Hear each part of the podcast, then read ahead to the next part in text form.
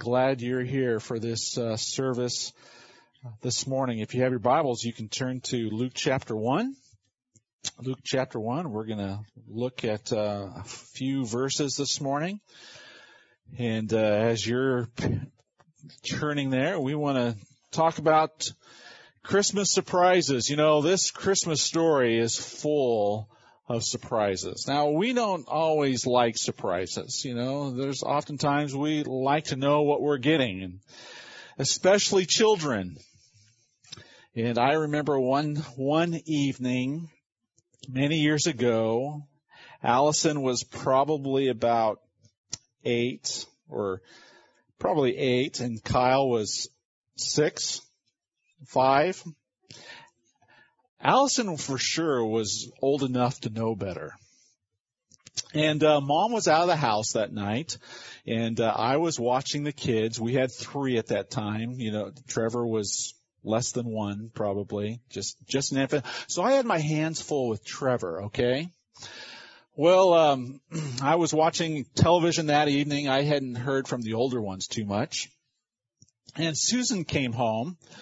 And when Susan came home, the the two older ones, Allison and Kyle, came running down the stairs and couldn't wait to talk to their mother. And Kyle blurted out, I know what I'm getting for Christmas! Was Susan thrilled? No. And uh, boy, it, w- it was not a pretty sight because what they had found were some of the prizes, the surprises that you know who were going to be bringing on Christmas morning, and the cat was out of the bag. But guess who got in trouble? yeah, I'm the one that got in trouble. Apparently I wasn't doing my job. But uh, so that that Christmas morning turned out to be rather anticlimactic. But uh, you know, this Christmas story is is just full of surprises. And the reason why it's full of surprises, it's it's not the fact that the Messiah was coming, because the Jews uh, knew that the Messiah was going to come. So that wasn't the surprising thing, but the surprising thing was how the Messiah came. Because people weren't expe- expecting uh, Jesus, the Messiah, to come in in this way. And you know, as I love the Christmas story, because as you read the story, there's nothing unintentional about this story. God knew exactly what he was, he had planned.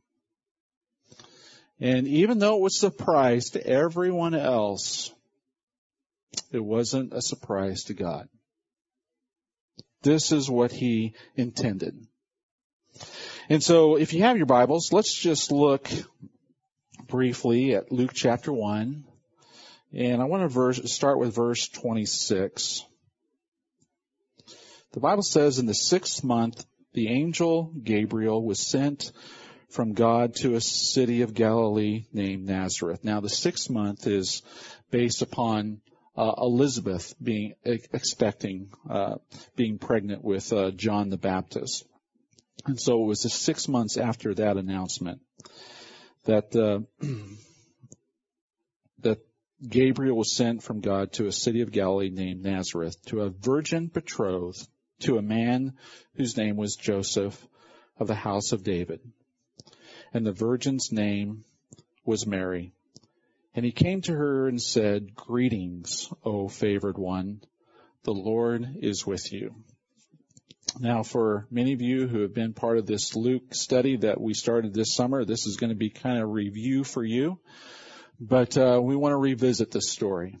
Um, the first surprise of this Christmas story is that Gabriel came to uh, the city of Nazareth in Galilee.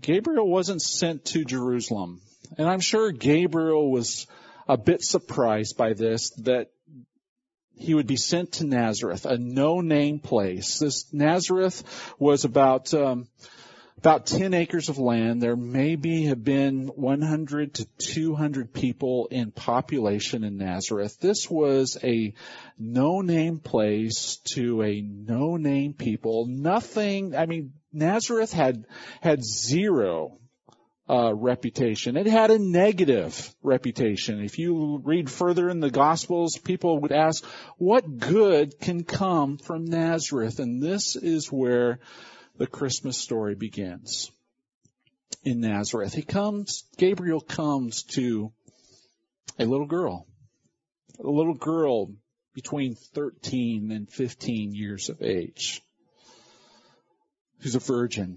She is going to be the mother of the Christ child, the God of the universe. Mary, someone with no money, no education, no power, no influence. This is whom God's selecting. This is whom God's going to use. Along with Joseph. Joseph is going to be the dad. Joseph is going to be the adoptive father, but he's a carpenter. He's poor himself. He, he just has peach fuzz on his. He, face. He's young too. And this is whom God is going to use as well. And, and the, you think that when the Messiah is going to come on the scene, that, you know, this is, this story is going to be smooth sailing. You know, things are just going to be wonderful. And as we read the story, it looks like a slow train wreck occurring, doesn't it? I mean, things just get worse. Um, Mary's in the ninth month of her pregnancy. And Lord Caesar decides that he's going to have a census because he wants to know how many are in the Roman Empire so he can ha- know how much money to anticipate, how many taxes to, re- how much income to receive from taxes. And so everybody goes back to their hometown. And here Mary, the Virgin Mary, in the ninth month, probably 13 years old. The last thing she wants to do is travel 70 miles to get to Bethlehem because that's where Joseph's from. Um, I was asking Natalie. Natalie's in her ninth month of pregnancy. And uh, mentioned to her last week, Natalie, you know, it was about this time last year, uh, 2,000 years ago, that uh, Mary got on a donkey and traveled to Beth- Bethlehem. You want to get on a donkey and and travel to Lone Pine? Because that's about as far as it was from Nazareth to Galilee. And, you know, the road isn't like the road that we have going to Lone Pine. There was no asphalt. It was a, a dirt pebble road. But I told her, you know, I guarantee you that if you get on that donkey and go to Lone Pine, you'll have that baby by the time you get there. She didn't think it was such a good idea. But here Mary has to get on this donkey and go to Nazareth. And when she gets there, guess what? God didn't make any reservations. You would think that God would have called ahead and made reservations for this couple because after all, the Son of God is about to be born. No, there's no room for him anywhere. And Jesus is born in a stable. He's laid in a feeding trough. Now I know that there's a lot of young moms in this service this morning, and I bet not one of them even have a feeding trough in the baby's room. Am I right? Why? It's not very clean, you know? And, you know, there's one song that we sing at Christmas time. The cattle are lowing. There's a cow in the delivery room. This is this is the scene. This is the story of Christmas. You know what? God is intentional about the whole thing. Why?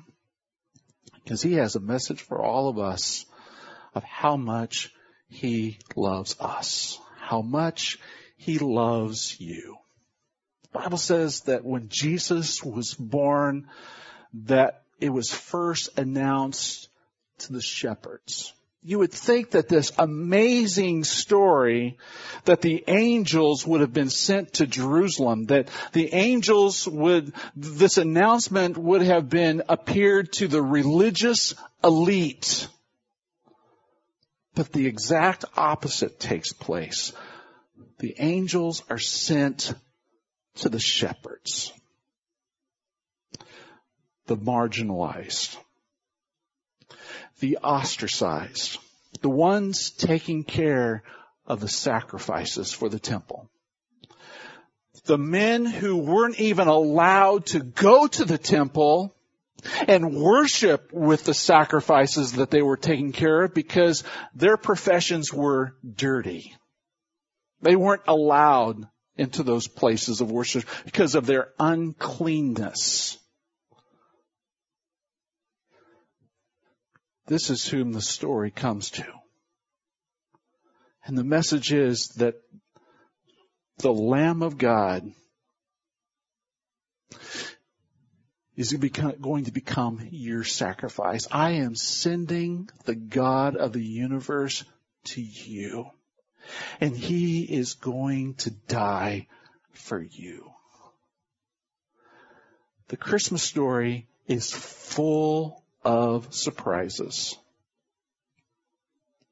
And there's some things in these surprises that God wants you to know this morning, that God wants all of us to know. Three things I want to share with you. Number one is this. Jesus understands more than you think. As you read the Christmas story and you look at his beginning and you look at his life, his story, Jesus' message to all of us on this Christmas weekend is that he understands more than you think. Is your life full of problems? Jesus was born into problems. You have financial difficulties this morning? Financial struggles? Jesus was born to poor people. Here he was the Lamb of God. Mom and dad were raising the Lamb of God and they bring Jesus into the temple and they can't even afford a lamb for the Lamb of God because they're poor and all they can afford are two turtle doves for their sacrifice, for their sin. Jesus knows what it's like to financially struggle. You have a hard time getting ahead? You know, you you, think that uh, you know you're you're making headway and and uh, you're going to see greener pastures, and you take one step forward and you go two steps backward. Jesus knows what that's like. He knows what it's like to be laid in a feeding trough. The Bible says that there was no place for Jesus to lay his head when he was in ministry. You know what that means? Jesus was homeless. Jesus knows. Jesus knows more than you think. Are you here this morning and you feel misunderstood? You say things and people take your words and they take them out of context. Or you're doing the right thing and you're criticized for it. Jesus knows what's that, what that's like. He knows what it's like to be misunderstood, to be criticized for doing the right thing. Do you feel like your family doesn't understand you? They think you're too fanatical in your relationship with God. Jesus knows what that's like. He knows what it's like for a family, his family to have misunderstood him, to have rejected him. Feel lonely this morning? You don't have any friends? Jesus says, I know what that's like. He invested three years of his life into 12 people, and when he needed them most, they abandoned him. Now, it didn't catch him by su- surprise or catch him off guard. He knew. But Jesus is here this morning, my friend. There's one thing he wants you to know about Christmas, this Christmas. He knows more than you think you know, you think he does about you. He knows, he understands. Jesus didn't exempt himself from the bad stuff of life. Why? Because he wanted to know what you and I go through. The Bible says he is our, our he is our sympathetic high priest. We can go to him in confidence, knowing that we're going to receive the grace to help in time of need. Hebrews chapter 4. That's Jesus. And he went all through all that bad stuff so that he could sit down with you and he could say to you this morning, I understand what you're going through. Second thing he wants you to know about this, this Christmas. Jesus cares more than you know. He knows more than you think, but he cares more than you know. You know, you can determine a person's love based on what they're willing to sacrifice for you. You know, I, I see that over and over again in my wife's life. When we sit down to dinner, you know, there's sometimes at dinner where we're kind of getting rid of, rid of things that are in the refrigerator and, and the kids are there and I'm there and I'll notice what she serves herself so that others can have enough. That's her heart. That's her nature. And that's just one little sacrifice that communicates to me that she loves. And she puts others ahead of herself. We look at the life of Jesus and we see how much Jesus sacrificed because he cared, because he loved us. The Bible says he left heaven's throne and was laid in a feeding trough. Philippians chapter 2. You have, um, you have that in your outline this morning, but uh, I want to just read this from the Message Bible. Scripture says, when the time came, he set aside the privileges of deity and took on the status of a slave and became human. Having become human, he stayed human. It was an incredibly humbling process. He didn't claim special privileges. Instead, he lived a selfless, obedient life and then died a selfless, obedient death, and the worst kind of death at that, a crucifixion. When Jesus came to the earth, he had a tree in mind. But it wasn't the Christmas tree that we decorate this holiday season, this Christmas season. No. He had a cross in mind. Jesus came to this earth to die. And as we look at the life of Jesus, we see how much Jesus cares. And what does Jesus want us to do as a church? He wants us to do the same thing. He wants us to go. He wants us to care. He wants us to be like Him. And last night, we had the opportunity to do that. Last night we went caroling to our neighbors between here and the school, to the uh, mobile home parks. I think we went to about 130 or 40 of them last night, and and I, I want to say thank you to you as a church because uh, you generously gave all those cookies that uh, you prepared, and and we had uh, a great group of people here yesterday morning to put those gift boxes together and then we had a larger group last night go out and and we were able to just bless our neighbors. And the very first person, that our team, we had seven teams last night. The very first person that we began to sing to was an elderly lady. She was, um, she was a retired pastor's wife. She was emotional last night. She was so grateful that we had come because just the day before her daughter had had a stroke. And she is in San Joaquin Memorial Hospital and she doesn't even know how she's doing. A month prior to that, her other daughter passed away.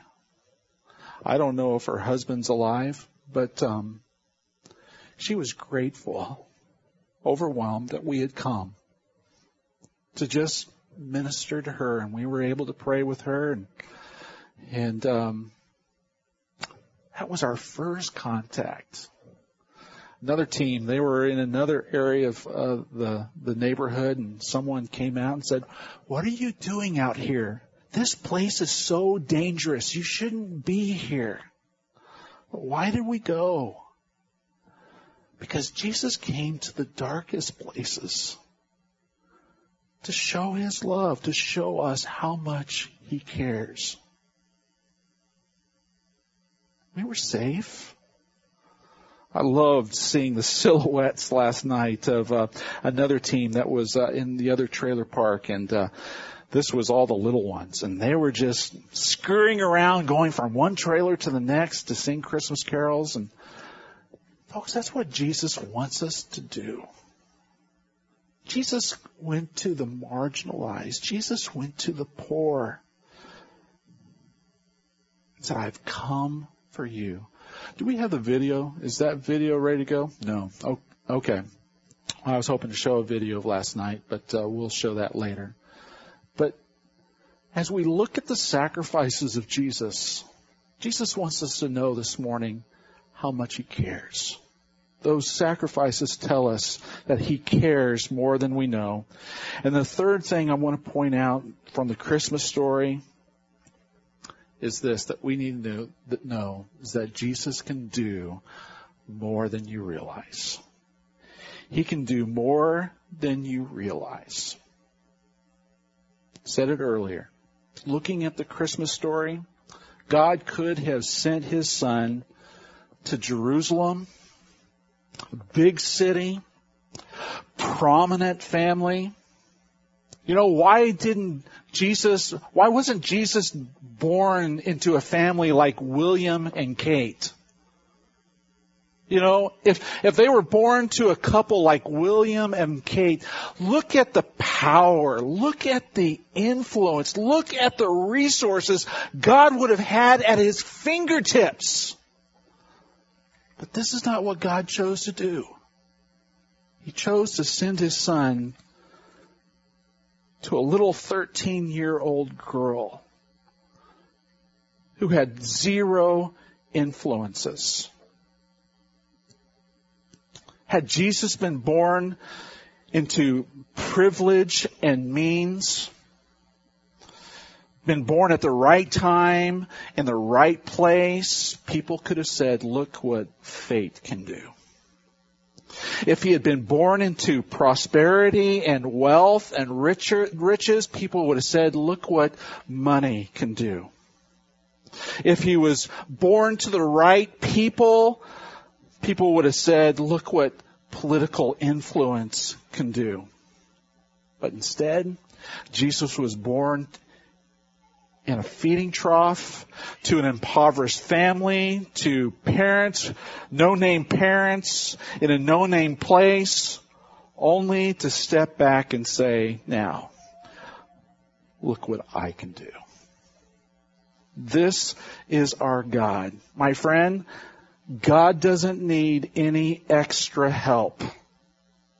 He loves to use unlikely places and unlikely to people to change the world. And he's saying in this Christmas story, look what I can do. This is our God. He loves to stack the deck against himself. Folks, Are you at a dead end? The Christmas story is for you. He wants you to know this Christmas story that He can do anything. And as we look at the cross, the, look at the cross magnify, it screams what God can do.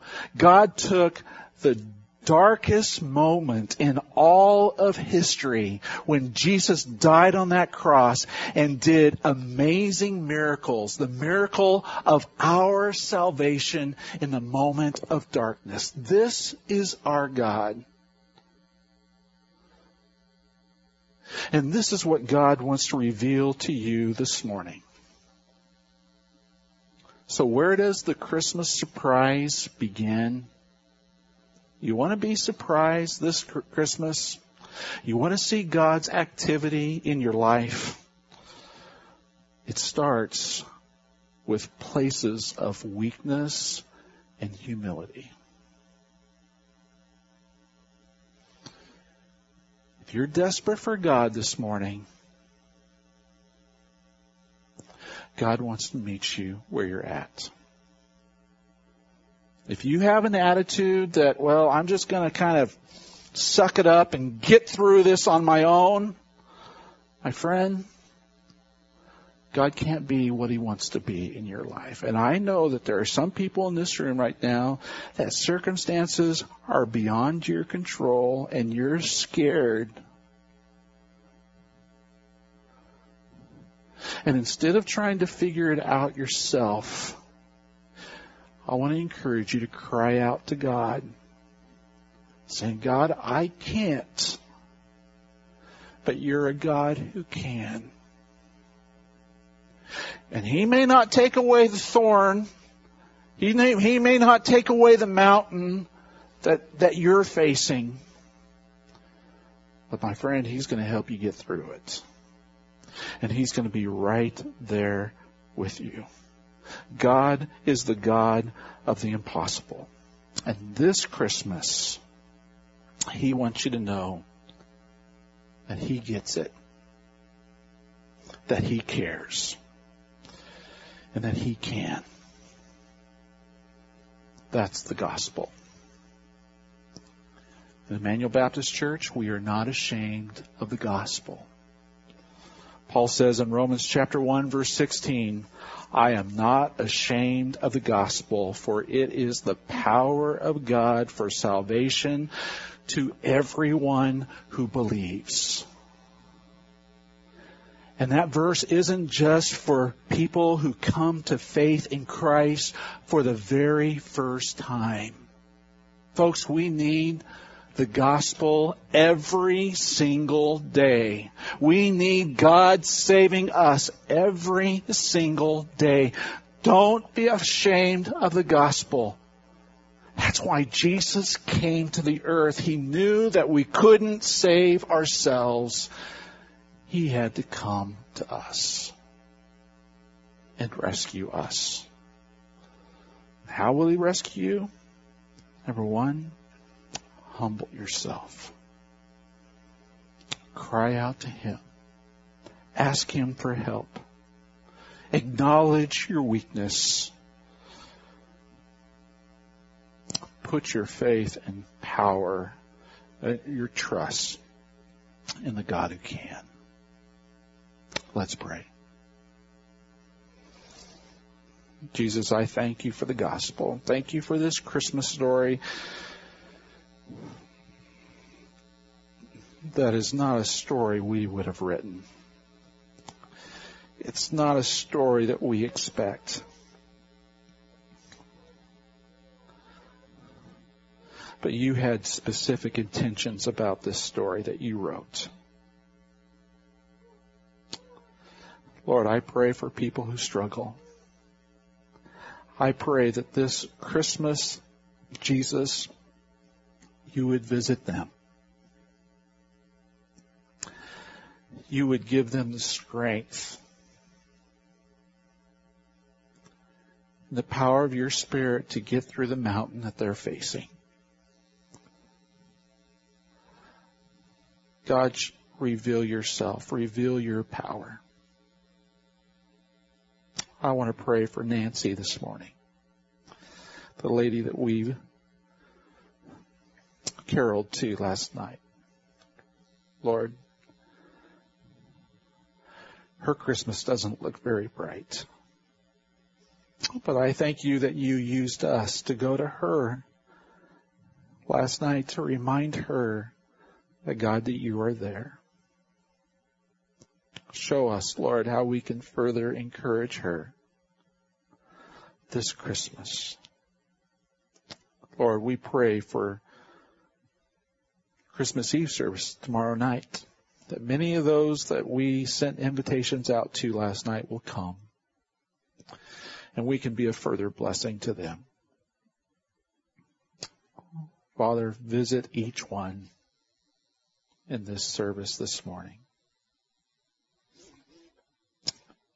If you're at the end of yourself this morning, would you call out to Him in your weakness and with a spirit of humility? Say, God, I need you. Thank you, Father, for your word, for this story. Use it in each of our lives. In Jesus' name we pray.